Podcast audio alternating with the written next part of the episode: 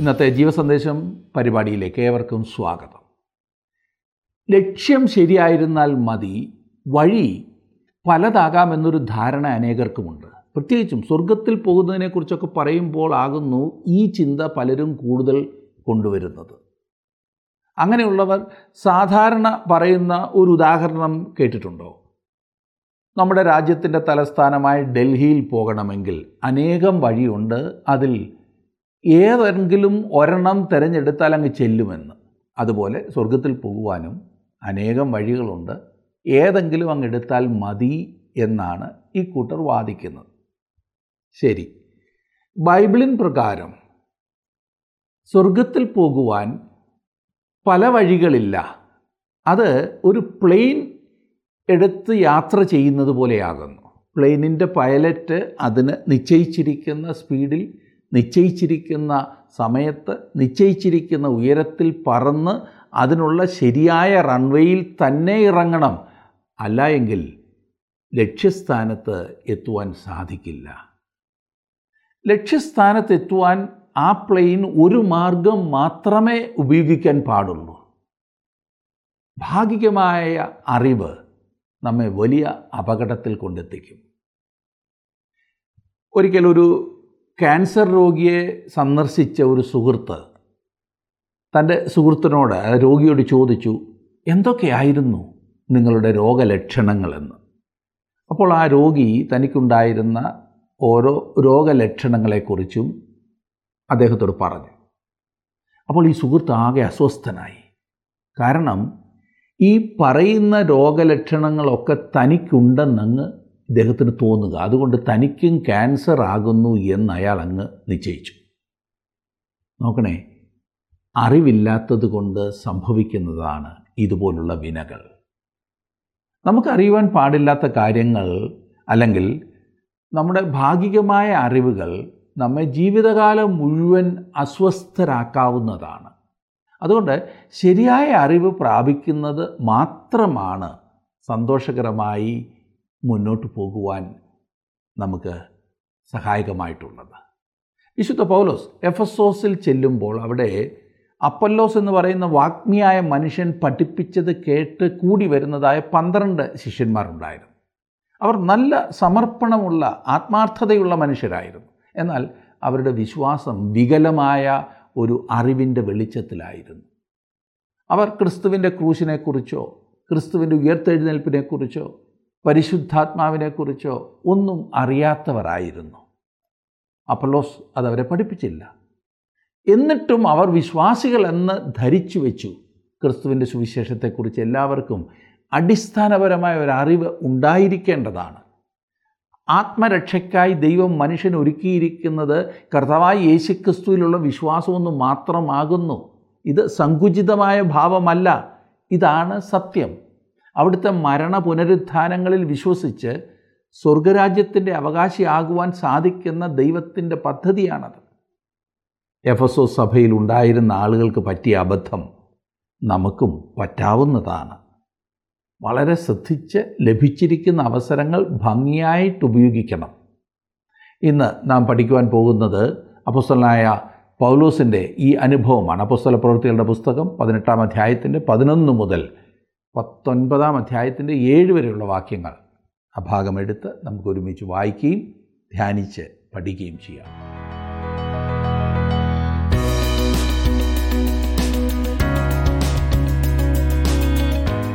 പ്രവൃത്തികളുടെ പുസ്തകം 18 അധ്യായത്തിൻ്റെ 9 മുതലുള്ള വാക്യങ്ങളാണല്ലോ ഇന്ന് നാം പഠിക്കുവാൻ പോകുന്നത്. ഞാൻ 9 വാക്യം ഒന്ന് വായിക്കാം, 9-10 വായിക്കാം. രാത്രിയിൽ കർത്താവ് ദർശനത്തിൽ പൗലോസിനോട്, നീ ഭയപ്പെടാതെ പ്രസംഗിക്കുക, മിണ്ടാതിരിക്കരുത്, ഞാൻ നിന്നോടുകൂടെയുണ്ട്, ആരും നിന്നെ കയ്യേറ്റം ചെയ്ത് ദോഷപ്പെടുത്തുകയില്ല, ഈ പട്ടണത്തിൽ എനിക്ക് വളരെ ജനമുണ്ട് എന്ന് അരുളി ചെയ്തു. കൊരിന്ത് പട്ടണം വഷളത്വം നിറഞ്ഞ പട്ടണമായിരുന്നു എന്ന് നാം നേരത്തെ പഠിച്ചുവല്ലോ. അവിടെ കർത്താവിന് വേണ്ടി വളരെ ജനമുണ്ട് എന്ന് പ്രതീക്ഷിക്കുവാൻ ഒരു സാധ്യതയുമില്ലായിരുന്നു. ചില സാഹചര്യങ്ങളിൽ നാം വീക്ഷിക്കുമ്പോൾ അവിടെ കർത്താവിന് വേണ്ടി ജനമുണ്ട് എന്ന് കാണുവാൻ നമുക്ക് കഴിയുകയില്ല. ഇവിടെ എനിക്ക് വളരെ ജനമുണ്ട് എന്ന് കർത്താവ് പറഞ്ഞാൽ നാം അതിനെ ചോദ്യം ചെയ്യുകയില്ലെങ്കിലും നമ്മുടെ അഭിപ്രായം അതിന് മറിച്ചായിരിക്കുമല്ലേ? കുറച്ചു കാലമായി പൗലോസ് കൊരിന്തിൽ വന്നിട്ട് ഈ നാളുകളിൽ അവൻ കൊരിന്ത് പട്ടണത്തെക്കുറിച്ച് ചിന്തിക്കുകയായിരുന്നു. എതിർപ്പുകളും പ്രതികൂലങ്ങളും ആരംഭിച്ചപ്പോൾ കൊരിന്ത് പട്ടണം വിട്ട് വേറെ ഏതെങ്കിലും സ്ഥലത്തേക്ക് പോകുവാനുള്ള ഉദ്ദേശത്തോടെ പൗലോസ് ഇരിക്കുകയായിരുന്നു എന്നത്രേ ഞാൻ ചിന്തിക്കുന്നത്. അത് സ്വാഭാവികമാണല്ലോ. എന്നാൽ കർത്താവ് തന്നെ കടന്നു വന്ന് പൗലോസിനെ അതിൽ നിന്നും വിലക്കുന്നു. ഈ പട്ടണത്തിൽ എനിക്ക് വളരെ ജനമുണ്ട് എന്ന് അവൻ അരുളി ചെയ്തു. എത്ര പ്രോത്സാഹജനകമില്ലേ? 11-ാം വാക്യത്തിൽ, അങ്ങനെ അവൻ 1 ആണ്ടും 6 മാസവും അവരുടെ ഇടയിൽ ദൈവവചനം ഉപദേശിച്ചുകൊണ്ട് താമസിച്ചു. ഏതാനും മാസത്തെ പ്രവർത്തനത്തിന് ശേഷം കൊരിന്തിൽ വീണ്ടും പീഡനമുണ്ടായി. 12-ാം വാക്യത്തിൽ, ഗല്ലിയോൻ അഖായയിൽ ദേശാധിപതിയായി വാഴുമ്പോൾ യഹൂദന്മാർ പൗലോസിൻ്റെ നേരെ ഒരുമനപ്പെട്ട് എഴുന്നേറ്റ് അവനെ ന്യായാസനത്തിൻ്റെ മുമ്പാകെ കൊണ്ടുവന്നു. അവർ പൗലോസിനെ ന്യായാസനത്തിൻ്റെ മുമ്പാകെ കൊണ്ടുവന്നു. അവിടെ അവർ അവനെതിരായി ആരോപണം ഉന്നയിച്ചു. 13-ാം വാക്യം, ഇവൻ ന്യായപ്രമാണത്തിന് വിരോധമായി ദൈവത്തെ ഭജിപ്പാൻ മനുഷ്യനെ സമ്മതിപ്പിക്കുന്നു എന്ന് പറഞ്ഞു. റോമാ സാമ്രാജ്യത്തിനോ കൊരിന്തിലെ നിയമത്തിനോ എതിരായി പൗലോസ് പ്രവർത്തിക്കുന്നു എന്നല്ല അവർ ആരോപിച്ചത്. മോശയുടെ ന്യായപ്രമാണത്തിന് വിരോധമായി പ്രവർത്തിക്കുന്നു എന്നാണ് അവരുടെ ആരോപണം. 14 മുതൽ 17 വരെയുള്ള വാക്യങ്ങൾ ഇനി നോക്കിക്കാട്ട്. പൗലോസ് വായ് തുറപ്പാൻ ഭാവിക്കുമ്പോൾ ഗല്ലിയോൻ യഹൂദന്മാരോട്, യഹൂദന്മാരെ, വല്ല അന്യായമോ വല്ലാത്ത പാതകമോ ആയിരുന്നെങ്കിൽ ഞാൻ ക്ഷമയോടെ നിങ്ങളുടെ സങ്കടം കേൾക്കുമായിരുന്നു. വചനത്തെയും നാമങ്ങളെയും നിങ്ങളുടെ ന്യായപ്രമാണത്തെയും സംബന്ധിച്ചുള്ള തർക്കസംഗതികളെങ്കിലോ നിങ്ങൾ തന്നെ നോക്കിക്കൊള്ളുവിൻ. ഈ വകയ്ക്ക് ന്യായാധിപതിയാകുവാൻ എനിക്ക് മനസ്സില്ല എന്ന് പറഞ്ഞു അവരെ ന്യായാസനത്തിങ്കിൽ നിന്ന് പുറത്താക്കി. എല്ലാവരും പള്ളിപ്രമാണിയായ സോസ്തിനോസിനെ പിടിച്ച് ന്യായാസനത്തിൻ്റെ മുമ്പിൽ വെച്ച് അടിച്ചു. ഇതൊന്നും ഗല്ലിയോൻ കൂട്ടാക്കിയില്ല. നോക്കണേ, സഭയും രാഷ്ട്രവും തമ്മിലുള്ള വ്യത്യാസം കാണിച്ചുകൊണ്ട് ആദ്യമായി തീരുമാനമെടുത്ത വ്യക്തി ഗല്ലിയോൻ ആയിരുന്നിരിക്കണം. മതത്തെ സംബന്ധിച്ച കാര്യമാണെങ്കിൽ അത് അവർ തന്നെ കൈകാര്യം ചെയ്യേണ്ടതാണെന്ന് അവൻ പറഞ്ഞു.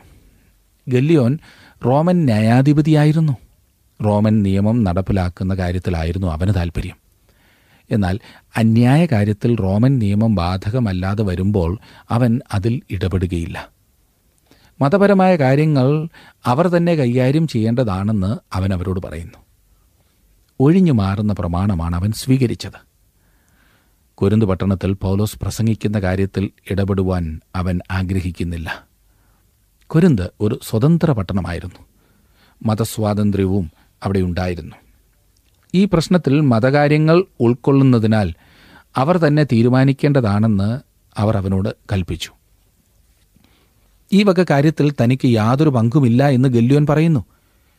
ഉപദേശപരമായ കാര്യങ്ങളിൽ തീർപ്പ് കൽപ്പിക്കുവാൻ അവൻ തയ്യാറല്ല. അതല്ല അയാളുടെ ജോലിയെന്ന്. ഇനിയും പൗലോസ് അന്ത്യോക്യയിലേക്ക് യാത്ര ചെയ്യുന്നതായി 18-ാം വാക്യത്തിൽ നാം വായിക്കുന്നു.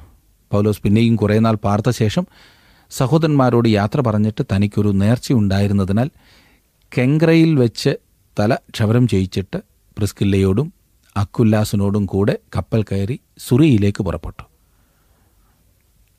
പൗലോസ് നേർച്ച നേർന്നതായി ഇവിടെ പറഞ്ഞിരിക്കുന്നു. പൗലോസ് തൻ്റെ ക്രിസ്തീയ സ്വാതന്ത്ര്യം ഉപയോഗിച്ച് ചെയ്തതാണെന്നത്രേ എൻ്റെ വിശ്വാസം. കൃപയിൻ കീഴിൽ ഒരാൾക്ക് അപ്രകാരം ചെയ്യുന്നതിനോ ചെയ്യിക്കുന്നതിനോ അവകാശമുണ്ട്. എന്നാൽ അപ്രകാരം ഒരു നേർച്ച നേരുവാൻ പൗലോസ് ആരെയും നിർബന്ധിച്ചില്ല. നേരെ മറിച്ച് അങ്ങനെ ചെയ്യരുതെന്ന് അവൻ ശക്തമായി പറയുകയാണ് ചെയ്തത്. ദൈവത്തിൻ്റെ കൃപയിൽ പൗലോസിന് ലഭിച്ചിരുന്ന സ്വാതന്ത്ര്യം ഉപയോഗിച്ച് പൗലോസ് അപ്രകാരം ചെയ്യുകയത്രേ ചെയ്തത്. മാംസം ഭക്ഷിക്കണമെന്ന് ഒരാൾ ആഗ്രഹിക്കുന്നുവെങ്കിൽ അവന് മാംസം തിന്നുന്നതിന് സ്വാതന്ത്ര്യമുണ്ട്. ഒരു പ്രത്യേക ദിനം ആചരിക്കുവാൻ ഒരാൾക്ക് താല്പര്യമുണ്ടെങ്കിൽ അയാൾക്ക് അതിന് സ്വാതന്ത്ര്യമുണ്ട്. 1 കൊരിന്ത്യർ 10-ാം അധ്യായത്തിന് 31-ാം വാക്യത്തിൽ നാം പഠിക്കുന്നത്, ആകയാൽ തിന്നാലും കുടിച്ചാലും എന്ത് ചെയ്താലും എല്ലാം ദൈവത്തിൻ്റെ മഹത്വത്തിനായി ചെയ്യുവിൻ. സകലവും ദൈവനാമ മഹത്വത്തിനായി ചെയ്യുക എന്നതാണ് ഏറ്റവും പ്രധാനപ്പെട്ട കാര്യം. മാംസം തിന്നുന്നതുകൊണ്ട് ദൈവസന്നിധിയിൽ പ്രത്യേക പരിഗണന ലഭിക്കുകയില്ല. അതുപോലെ മാംസം തിന്നാതിരിക്കുന്നത് കൊണ്ടും ദൈവസന്നിധിയിൽ പ്രത്യേകമായ പരിഗണനയ്ക്ക് അർഹതയുണ്ടാകുകയില്ല. നമ്മുടെ കർത്താവിനോടുള്ള ബന്ധമാണ് ഏറ്റവും പ്രധാനപ്പെട്ടത്. ക്രിസ്തുവുമായുള്ള നമ്മുടെ സ്നേഹബന്ധത്തെ തകർക്കുന്നതായ യാതൊന്നും ചെയ്യരുത് എന്നത്രേ നാം അനുകരിക്കേണ്ടതായ പ്രമാണം. പൗലോസ് തൻ്റെ രണ്ടാമത്തെ പ്രേക്ഷിത യാത്രയിൽ നിന്നും മടങ്ങുകയാണിപ്പോൾ. കൊരിന്ത് തൻ്റെ ആ യാത്രയുടെ അവസാന സ്ഥലമാക്കിയ ശേഷം ഇപ്പോൾ മടങ്ങി അന്ത്യോക്യയിലേക്ക് പോകുന്നു. കൊരിന്തിൻ്റെ കിഴക്ക് ഭാഗത്തുള്ള തുറമുഖമായ കെങ്ക്രയിൽ നിന്ന് കപ്പൽ കയറി പൗലോസ് അക്കുല്ലാസിനോടും പ്രിസ്കില്ലയോടും കൂടെ അവിടേക്ക് പോയി. കപ്പൽ കയറി മടങ്ങിപ്പോവുകയാണ്. 19 നോക്കിക്കേ. എഫെസോസിലെത്തി അവരെ അവിടെ വിട്ടു. അവൻ പള്ളിയിൽ ചെന്ന് യഹൂദന്മാരോട് സംഭാഷിച്ചു. രണ്ടാമത്തെ യാത്രയുടെ ആരംഭത്തിൽ എഫെസോസിലേക്ക് പോകുന്നതിൽ നിന്ന് ദൈവത്തിൻ്റെ ആത്മാവ് പൗലോസിനെ വിലക്കിയ കാര്യം താങ്കൾ ഓർക്കുന്നുണ്ടായിരിക്കുമല്ലോ. ഇപ്പോൾ മടക്കയാത്രയിൽ അവൻ എഫെസോസ് സന്ദർശിച്ചു. എന്നാൽ അധികനാൾ അവിടെ പാർത്തില്ല. 20-21 വാക്യങ്ങൾ ഞാനൊന്ന് വായിക്കാം. കുറേ കൂടെ താമസിക്കണമെന്ന് അവർ അപേക്ഷിച്ചിട്ട് അവൻ സമ്മതിക്കാതെ ദൈവഹിതമുണ്ടെങ്കിൽ ഞാൻ നിങ്ങളുടെ അടുക്കൽ മടങ്ങി വരും എന്ന് പറഞ്ഞു വിടവാങ്ങി എഫെസോസിൽ നിന്ന് കപ്പൽ നീക്കി. എഫെസോസിൽ ഒരു വലിയ വാതിൽ തുറന്നിരിക്കുന്നതായി പൗലോസിന് കാണുവാൻ കഴിഞ്ഞു. അവന് ഒരു സുവിശേഷകൻ്റെ ഹൃദയമാണ് ഉണ്ടായിരുന്നത്. അതിനാൽ എഫെസോസിലേക്ക് മടങ്ങി വരുവാനുള്ള താൽപ്പര്യം അവനുണ്ടായിരുന്നു. റോമാ സാമ്രാജ്യത്തിലെ വലിയ പട്ടണങ്ങളിൽ ഒന്നായിരുന്നു എഫെസോസ്. 22 കൈസരിയിൽ വന്നിറങ്ങി യെരുശലേമിലേക്ക് ചെന്നു സഭയെ വന്ദനം ചെയ്തിട്ട് അന്ത്യോക്യയിലേക്ക് പോയി. പൗലോസ് കൈസരിയിൽ വന്നിറങ്ങി. കൈസരിയിൽ നിന്നോ യോപ്പയിൽ നിന്നോ യെരുശലേമിലേക്ക് പോകുവാൻ കഴിയുമായിരുന്നുള്ളൂ. പൗലോസ് യെരുശലേമിലേക്ക് മടങ്ങിച്ചെന്ന് തൻ്റെ പ്രവർത്തന റിപ്പോർട്ട് സമർപ്പിച്ചു. പിന്നീട് അവൻ അന്ത്യോക്യയിലുള്ള മാതൃസഭയിലേക്ക് പോയി. അങ്ങനെ പൗലോസിൻ്റെ രണ്ടാമത്തെ പ്രേക്ഷിത യാത്ര അവസാനിക്കുന്നതായി കാണുന്നു. പൗലോസ് തൻ്റെ മൂന്നാമത്തെ യാത്ര ഉടൻ തന്നെ ആരംഭിക്കുന്നത് ശ്രദ്ധിക്കുക. 23 അവിടെ കുറേ നാൾ താമസിച്ച ശേഷം പുറപ്പെട്ട് ക്രമത്താലെ ഗലാത്യദേശത്തിലും ഫ്രുഗ്യയിലും സഞ്ചരിച്ച് ശിഷ്യന്മാരെയൊക്കെയും ഉറപ്പിച്ചു. ഗലാത്യദേശത്തു കൂടിയുള്ള പൗലോസിൻ്റെ മൂന്നാമത്തെ യാത്രയാണിത്. മൂന്നാമത്തെ യാത്രയിൽ പൗലോസ് എഫെസോസിലേക്ക് പോകുന്നതായി നാം കാണുന്നത് അത്രേ. അവിടെ ഒരു ശ്രേഷ്ഠമായ ശുശ്രൂഷ പൗലോസ് നിവർത്തിക്കുവാൻ പോകുകയാണ്. എന്നാൽ ഇപ്പോൾ വേറെ ഒരാൾ എഫെസോസിൽ വന്നിരിക്കുന്നു. അത് ആദിമസഭയിലെ വലിയ പ്രസംഗകനായിരുന്ന അപ്പല്ലോസാണ്. പൗലോസിനെ പോലെ പ്രസിദ്ധനല്ലെങ്കിലും അയാളെക്കുറിച്ച് പല കാര്യങ്ങളും പഠിക്കുവാൻ കഴിയും. 24 അലക്സാന്ദ്രിയക്കാരനായി വാഗ്വൈഭവവും തിരുവെഴുത്തുകളിൽ സാമർത്ഥ്യവുമുള്ള അപ്പല്ലോസ് എന്നു പേരുള്ള ഒരു യഹൂദൻ എഫെസോസിലെത്തി. അപ്പല്ലോസ് ഒരു യഹൂദനായിരുന്നു. അതായത് അവന് മോശയുടെ ന്യായപ്രമാണ പശ്ചാത്തലമായിരുന്നു ഉണ്ടായിരുന്നത് എന്നർത്ഥം. അപ്പല്ലോസ് എന്ന അവൻ്റെ പേര് തന്നെ ഗ്രീക്ക് നാമമായിരുന്നു. അയാൾ ഗ്രീസിലല്ല ജനിച്ചത്. പിന്നെയോ വടക്കേ ആഫ്രിക്കയിലെ അലക്സാന്ദ്രിയയിലായിരുന്നു അവൻ്റെ ജനനം. മഹാനായ അലക്സാണ്ടറിനാൽ സ്ഥാപിതമായ അലക്സാന്ദ്രിയ യവന സംസ്കാരത്തിൻ്റെ മുഖ്യ കേന്ദ്രമായിരുന്നു. അവിടെ ഒരു വലിയ യൂണിവേഴ്സിറ്റി ഉണ്ടായിരുന്നു. അതുപോലെ തന്നെ ലോകത്തിലെ ഏറ്റവും വലിയ ലൈബ്രറികളിൽ ഒന്നും അവിടെയായിരുന്നു ഉണ്ടായിരുന്നത്. അവിടെയാണ് പഴയ നിയമത്തിൻ്റെ ഗ്രീക്ക് പരിഭാഷയായ സെപ്റ്റജൻ്റ് തയ്യാറാക്കിയത്.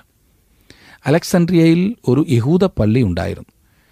ആദിമസഭയുടെ കേന്ദ്രം യെരുശലേമിൽ നിന്നും അന്ത്യോക്യയിൽ നിന്നും അലക്സാൻഡ്രിയയിലേക്ക് നീങ്ങുകയുണ്ടായി. ആദിമസഭയുടെ ചരിത്രത്തിൽ അലക്സാൻഡ്രിയ പ്രധാനപ്പെട്ട ഒരു കേന്ദ്രമായി നിലനിൽക്കുകയും ചെയ്തു.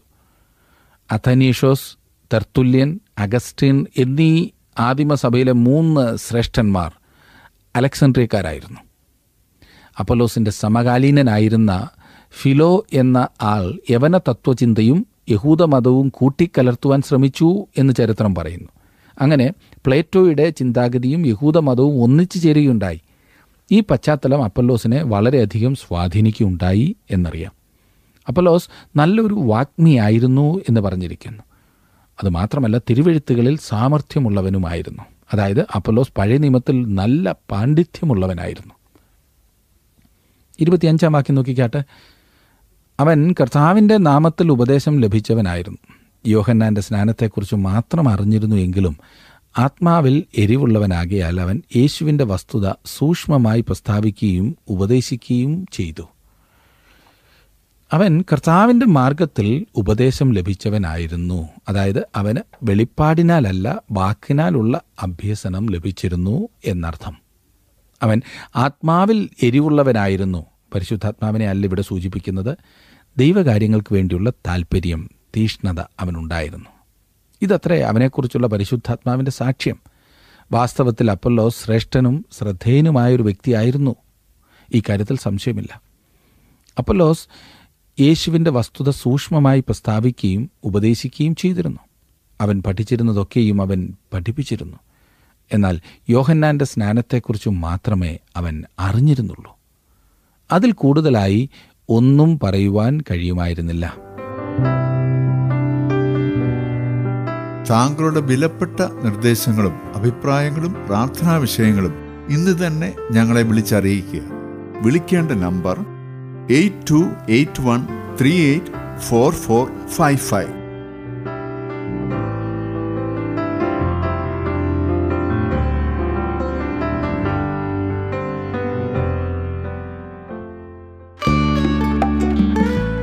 ഇന്നത്തെ പ്രോഗ്രാം താങ്കൾക്ക് ഇഷ്ടപ്പെട്ടുവോ? എങ്കിൽ ഉടൻ തന്നെ ഞങ്ങൾക്കൊരു മിസ് കോൾ തരിക. അടുത്ത വിജയി ഒരുപക്ഷെ താങ്കളായിരിക്കാം.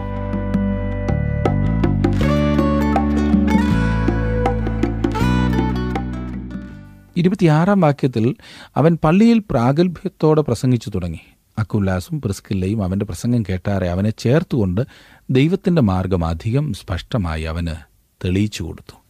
പള്ളിയിലെ ശുശ്രൂഷയ്ക്ക് ശേഷം അക്കുല്ലാസും പ്രിസ്കില്ലയും അപ്പൊല്ലോസിനെ തങ്ങളുടെ ഭവനത്തിലേക്ക് ഭക്ഷണത്തിനായി ക്ഷണിച്ചു കാണും. അപ്പൊല്ലോസിൻ്റെ അറിവ് വളരെ പരിമിതമാണെന്ന് അവർ മനസ്സിലാക്കുകയും യേശുവിനെക്കുറിച്ച് കൂടുതൽ അവനോട് പറയുകയും ചെയ്തു. എത്ര നല്ല മാതൃകയില്ലേ! താങ്കളായിരുന്നുവെങ്കിൽ അതിന് ഒരുമ്പെടുമോ? വളരെ പ്രഗത്ഭനായ ഒരു പ്രസംഗകൻ്റെ പ്രസംഗത്തിൽ എന്തെങ്കിലും അപാകത മനസ്സിലാക്കിയാൽ അത് അദ്ദേഹത്തെ സ്നേഹത്തോടെ പറഞ്ഞു മനസ്സിലാക്കുവാൻ ശ്രദ്ധിക്കാറുണ്ടോ?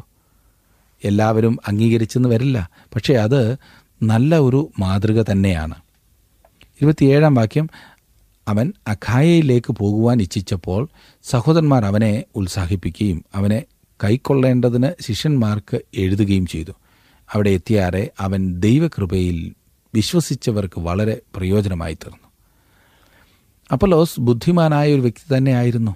എന്നാൽ അക്കുല്ലാസും പ്രിസ്കില്ലയും അവനെ വീട്ടിൽ കൈക്കൊണ്ടു. അവനുമായി സംസാരിക്കുന്നവരെയും അവൻ ദൈവകൃപയുടെ സുവിശേഷം അറിഞ്ഞിരുന്നില്ല. ഒരു ഉന്നതനായ പ്രസംഗകനെ ഒരു സ്ത്രീ വളരെയധികം സഹായിച്ച ഒരു സംഭവം ഇവിടെ നാം കാണുന്നു. അപ്പൊല്ലോസിന് അറിഞ്ഞുകൂടാതിരുന്ന ചില കാര്യങ്ങൾ പ്രിസ്കില്ല അവന് പറഞ്ഞു കൊടുത്തു.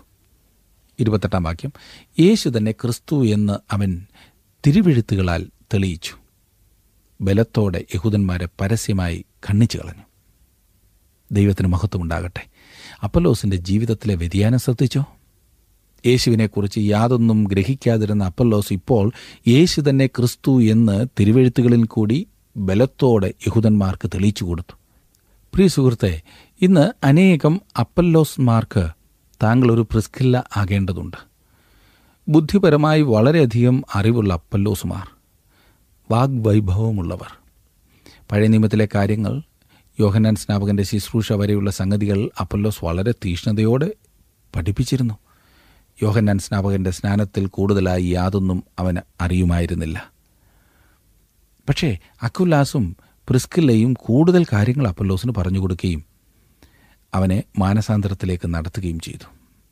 അവിടെ നിന്നും അവൻ അഖായയിലേക്ക് പോവുകയും ഗ്രീസിലെ സഭകൾ സന്ദർശിക്കുകയും യേശു തന്നെ മസിഹായും രക്ഷകനും എന്ന് പ്രസംഗിക്കുകയും ചെയ്തു. എത്ര വലിയ രൂപാന്തരം! ഇന്നും അനേകം പ്രസംഗകരുടെ ജീവിതത്തിൽ യേശു തന്നെ മസിഹായും രക്ഷകനും എന്ന ഉറപ്പില്ലാത്തതിനാലാണ് മറ്റുള്ളവരെ ആ ഉറപ്പിലേക്ക് നയിക്കുവാൻ കഴിയാത്തത്. അപ്പൊല്ലോസിനെ പോലെ വളരെയേറെ കാര്യങ്ങൾ അറിയാവുന്ന വ്യക്തികളായിരിക്കണം, പക്ഷേ തലയിലെ അറിവുകൊണ്ട് മാത്രമായില്ലല്ലോ. യേശുവുമായുള്ള വ്യക്തിപരമായ ബന്ധത്തിൽ കടന്നു വന്നിട്ടില്ലാത്ത ഏതൊരു വ്യക്തിയും മറ്റുള്ളവരെ ക്രിസ്തുവിങ്കൽ നിന്നും അകറ്റുകയാണ് ചെയ്യുന്നത്. ഞാൻ ആരെയും കുറ്റം പറയുകയല്ല. ഇന്ന് അനേകർക്കും ഈ പ്രസംഗിച്ച് നടക്കുക എന്നത് ഒരു തൊഴിൽ മാത്രമാണ്. എന്തിന് ഈ ശൂന്യത മറച്ച് നടക്കുന്നു സുഹൃത്തെ? യേശുവിനെ അനുഭവിച്ചറിയുവാൻ ജീവിതത്തെ സമർപ്പിക്കൂ. ചരിത്രത്തിൽ അനേകം സുവിശേഷ പ്രസംഗകർ തങ്ങളുടെ ശുശ്രൂഷ അനേക വർഷം പിന്നിട്ട് കഴിഞ്ഞാണ് വാസ്തവത്തിൽ യേശുവിനെ സ്നേഹിക്കുവാൻ തുടങ്ങിയതെന്ന് നാം കാണുന്നുണ്ട്. 19-ാം അധ്യായത്തിലേക്ക് പ്രവേശിച്ച് ചില കാര്യങ്ങൾ കൂടി നാം പഠിക്കുവാൻ പോകുകയാണ്. പൗലോസിൻ്റെ മൂന്നാമത്തെ പ്രേഷിത യാത്രയാണ് ഈ 19-ാം അധ്യായത്തിലെ വിഷയം. പൗലോസ് അന്ത്യോക്യയിൽ നിന്ന് പുറപ്പെട്ടു എന്ന് 18-ാം അധ്യായത്തിൻ്റെ 23-ാം വാക്യത്തിൽ നാം കണ്ടു. അവിടെയാണ് മൂന്നാമത്തെ പ്രേഷിത യാത്രയുടെ ആരംഭം. ഈ അധ്യായത്തിൽ, അതെ 19-ാം അധ്യായത്തിൽ, പൗലോസ് തൻ്റെ 1-ാമത്തെയും 2-ാമത്തെയും യാത്രയുടെ ഒരു ഭാഗം വീണ്ടും ഓർമ്മിപ്പിക്കുന്നു. തുടർന്ന് പൗലോസ് എഫെസോസിൽ വരികയും അവിടെയുണ്ടായിരുന്ന തുറന്നോസിൻ്റെ പാഠശാലയിൽ ദിവസേന 2 വർഷത്തോളം പ്രസംഗിക്കുകയും ചെയ്തു പോന്നു. പൗലോസ് അതിശയങ്ങൾ പ്രവർത്തിക്കുകയും ദമത്രിയോസിൻ്റെ നേതൃത്വത്തിൽ പൗലോസിനെതിരായി കലഹമുണ്ടാകുകയും ചെയ്തു. പട്ടണ മേനവൻ ഇടപെട്ട് ജനസമൂഹത്തെ ശാന്തമാക്കുകയും അവർക്ക് എന്തെങ്കിലും പ്രശ്നമുള്ള പക്ഷം നിയമപരമായി പരിഹാരം കാണുകയാണ്, കലഹമുണ്ടാക്കുകയല്ല വേണ്ടത് എന്നുപദേശിക്കുകയും ചെയ്തു. 19-ാം അധ്യായത്തിൻ്റെ ആദ്യത്തെ 2 വാക്യങ്ങൾ ഞാനൊന്ന് വായിക്കാം, ശ്രദ്ധിച്ചാട്ടെ. അപ്പൊല്ലോസ് കൊരിന്തിൽ ഇരിക്കുമ്പോൾ പൗലോസ് ഉൾപ്രദേശങ്ങളിൽ കൂടി സഞ്ചരിച്ച് എഫെസോസിലെത്തി. ചില ശിഷ്യന്മാരെ കണ്ടു.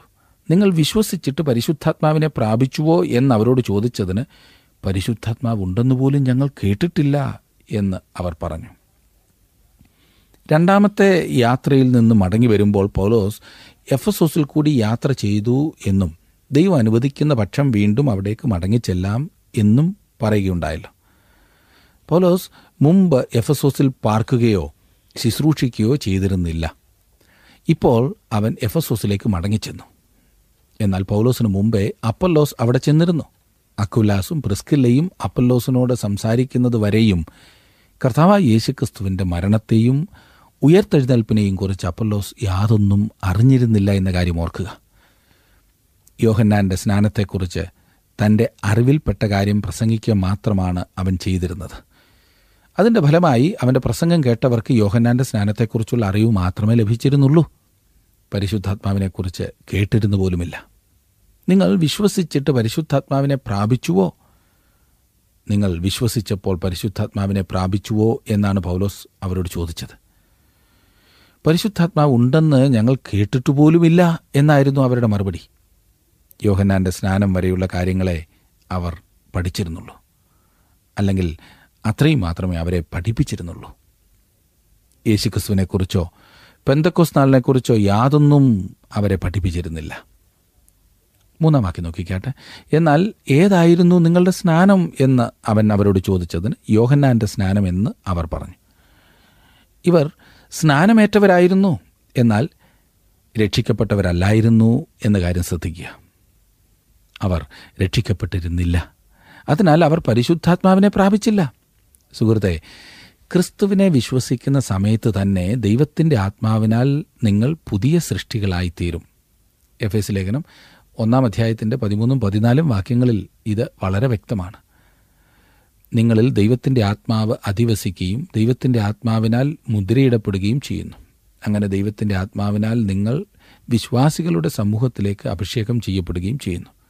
ക്രിസ്തുവിനെ നിങ്ങൾ വിശ്വസിക്കുകയും അവനിൽ ആശ്രയിക്കുകയും ചെയ്യുന്ന നിമിഷത്തിൽ തന്നെ നടക്കുന്ന കാര്യമാണിത്.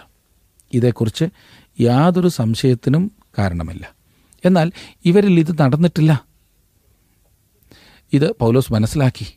അതിനാൽ രക്ഷിക്കപ്പെടുവാൻ യേശുക്രിസ്തുവിൽ വിശ്വസിക്കേണ്ടതാണെന്ന് പൗലോസ് അവരോട് വ്യക്തമായി പറഞ്ഞു കൊടുക്കുന്നു. അവർ പൗലോസിൻ്റെ പ്രസംഗം ശ്രദ്ധിക്കുകയും അനേകർ വിശ്വസിക്കുകയും ചെയ്തു എന്ന് നാം കാണുന്നു. 4-ഉം 5-ഉം വാക്യങ്ങൾ ഞാനൊന്ന് വായിക്കാം. അതിന് പൗലോസ്, യോഹന്നാൻ മാനസാന്തര സ്നാനം അത്രേ കഴിപ്പിച്ച് തൻ്റെ പിന്നാലെ വരുന്നവനായി യേശുവിൽ വിശ്വസിക്കണമെന്ന് ജനത്തോട് പറഞ്ഞു എന്ന് പറഞ്ഞു. ഇത് കേട്ടാറെ അവർ കർത്താവായ യേശുവിൻ്റെ നാമത്തിൽ സ്നാനമേറ്റു. യോഹന്നാൻ്റെ സ്നാനം മാനസാന്തര സ്നാനമായിരുന്നു. കർത്താവായ യേശുക്രിസ്തുവിൻ്റെ വരവിന് വേണ്ടിയുള്ള ഒരു ഒരുക്കം മാത്രമായിരുന്നു അത്. ഇപ്പോൾ ജനം ക്രിസ്തുവിൽ വിശ്വസിക്കുകയും രക്ഷ അവകാശമാക്കുകയും ചെയ്യുന്നു. അപ്പൊല്ലോസിൻ്റെ പ്രസംഗത്താൽ അവർ രക്ഷിക്കപ്പെട്ടിരുന്നില്ല. കാരണം അവൻ അവരോട് പ്രസംഗിക്കുമ്പോൾ അപ്പൊല്ലോസിന് തന്നെ ക്രിസ്തുവിനെക്കുറിച്ച് വ്യക്തമായ അറിവില്ലായിരുന്നു. 6-ഉം 7-ഉം വാക്യങ്ങൾ നോക്കിക്കാട്ടെ. പൗലോസ് അവരുടെ മേൽ കൈവച്ചപ്പോൾ പരിശുദ്ധാത്മാവ് അവരുടെ മേൽ വന്നു. അവർ അന്യഭാഷകളിൽ സംസാരിക്കുകയും പ്രവചിക്കുകയും ചെയ്തു. ആ പുരുഷന്മാരെല്ലാം കൂടി 12ഓളമായിരുന്നു. ഇപ്പോൾ അവർക്ക് സുവിശേഷം മറ്റു ഭാഷകളിൽ പ്രസ്താവിക്കുവാൻ കഴിയുന്നു, മനസ്സിലാക്കാവുന്ന മറ്റു ഭാഷകളിൽ. പെന്തക്കോസ് ദിവസം യെരുസലേമിൽ എന്ന പോലെ എഫെസോസിലും അനേകം ഭാഷകൾ സംസാരിച്ചിരുന്നു. അക്കാലത്തെ ഒരു വലിയ പട്ടണമായിരുന്നു എഫെസോസ്. പട്ടണത്തിലുള്ള സകലർക്കും സുവിശേഷം കൊടുക്കുവാൻ ഇപ്പോൾ അവർക്ക് കഴിയുന്നു. അവിടുത്തെ സഭയ്ക്ക് അവിടെ 12 പേർ ഉണ്ടായിരുന്നു എന്ന കാര്യം ശ്രദ്ധിക്കുക. എഫെസോസിലെ ശുശ്രൂഷയുടെ ആരംഭകാലമായിരുന്നു അത്. പൗലോസ് കൊരിന്തിൽ ഒരു വലിയ ശുശ്രൂഷ ചെയ്തു. അതിലും ശ്രേഷ്ഠമായ ശുശ്രൂഷ എഫെസോസിൽ ചെയ്യുവാൻ പൗലോസിന് കഴിഞ്ഞു. എത്ര ഉന്നതമായ ഒരു ശുശ്രൂഷയാണ് പൗലോസ് ചെയ്തിരുന്നത് എന്ന് ശ്രദ്ധിക്കുക. ഒരു വിധത്തിലും അവൻ വിട്ടുവീഴ്ചയ്ക്ക് തയ്യാറായിരുന്നില്ല. നല്ലവരായിരുന്നതുകൊണ്ട് മതി, അപ്പൊല്ലോസ് പറഞ്ഞതുപോലൊക്കെ ജീവിച്ചാൽ മതി എന്ന് പറഞ്ഞ് അവൻ അവരെ പ്രോത്സാഹിപ്പിക്കുകയല്ല. പിന്നെയോ അപ്പൊല്ലോസിൻ്റെ തെറ്റായിട്ടുള്ള വികലമായിട്ടുള്ള പഠിപ്പീരിനെ അവൻ തിരുത്തി അവർക്ക് ശരിയായി ദൈവവചനം നൽകി. തന്മൂലം അവർ അനുഗ്രഹിക്കപ്പെട്ടു. ആ സഭ വളർന്നു. ഇന്നും ഉണർവുണ്ടാകുവാൻ, സഭ വളരുവാൻ ആവശ്യം സത്യവചനം പഠിപ്പിക്കുക എന്നുള്ളത് മാത്രമാണ്. വികലമായ ഉപദേശം ആളുകളെ പിന്മാറ്റത്തിലേക്ക് മാത്രമേ നയിക്കൂ എന്ന് മറക്കരുത്.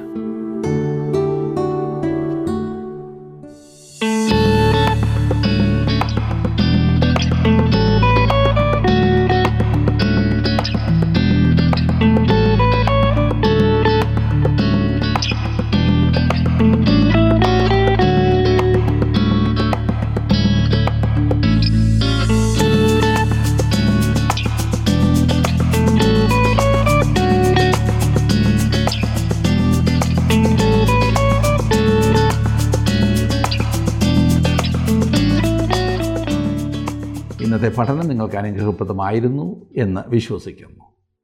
എത്ര വാസ്തവമാണ് പലപ്പോഴും നമ്മളുടെ ജീവിതത്തിൽ ഭാഗികമായിട്ടുള്ള അറിവ് വലിയ പ്രതിസന്ധികൾ സൃഷ്ടിക്കുന്നു, പ്രത്യേകിച്ച് ആത്മീയമായി വളരുന്നതിന് തടസ്സമായി വരുന്നു. ഇന്ന് നാം കേട്ട വചനത്തിൻ്റെ വെളിച്ചത്തിൽ നമുക്ക് ദൈവത്തോട് പ്രാർത്ഥിക്കാം. ഒരു നിമിഷം പ്രാർത്ഥിക്കാം. കർത്താവേ, അവിടുത്തെ വചനത്തിലൂടെ ഞങ്ങളോട് സംസാരിക്കുന്നതിനായി സ്തോത്രം. ഞങ്ങൾക്ക് സ്വതവേ മനസ്സിലാക്കുവാൻ കഴിയാത്ത കാര്യങ്ങൾ അവിടുത്തെ പരിശുദ്ധാത്മാവ് ഞങ്ങൾക്ക് മനസ്സിലാക്കി തരുന്നതോർത്ത് സ്തോത്രം. ഇന്ന് ഈ വചനം കേട്ട എല്ലാവരെയും അവിടുന്ന് അനുഗ്രഹിക്കണമേ. തെറ്റായ പഠിപ്പീരുകളിലും സത്യമല്ലാത്ത കാര്യങ്ങളിലും ഞങ്ങൾ പോയി സമയം കളയുവാൻ ഇടയാകാതിരിക്കേണ്ടതിന് അവിടുത്തെ വചനം ദൈവത്തിൻ്റെ പരിശുദ്ധാത്മാവിൽ ആശ്രയിച്ച് പഠിക്കുവാൻ അവിടെ ഞങ്ങളെ സഹായിക്കണം. ഇന്ന് വചനം കേട്ട എല്ലാവരെയും അനുഗ്രഹിക്കണമേ. കുടുംബങ്ങളായി, വ്യക്തികളായി നിൻ്റെ അനുഗ്രഹം പ്രാപിച്ച് മുൻപോട്ട് പോകുവാൻ നിൻ്റെ കുഞ്ഞുങ്ങളെ ഒരുക്കണമേ. യേശുക്രിസ്തുവിൻ്റെ നാമത്തിൽ അപേക്ഷിക്കുന്നു, കേൾക്കുമാറാകണമേ. ആമേൻ. ദൈവം നിങ്ങളെ സമൃദ്ധിയായിട്ട് അനുഗ്രഹിക്കട്ടെ. നമുക്ക് വീണ്ടും കാണാം. TWR ജീവസന്ദേശം ബൈബിൾ പഠനങ്ങൾ അടങ്ങിയ മീഡിയ പ്ലെയർ ലഭ്യമാണ്. ഇത് ആവശ്യമുള്ളവർ സ്ക്രീനിൽ കാണുന്ന നമ്പറുകളിൽ ഞങ്ങളുമായി ബന്ധപ്പെടുക.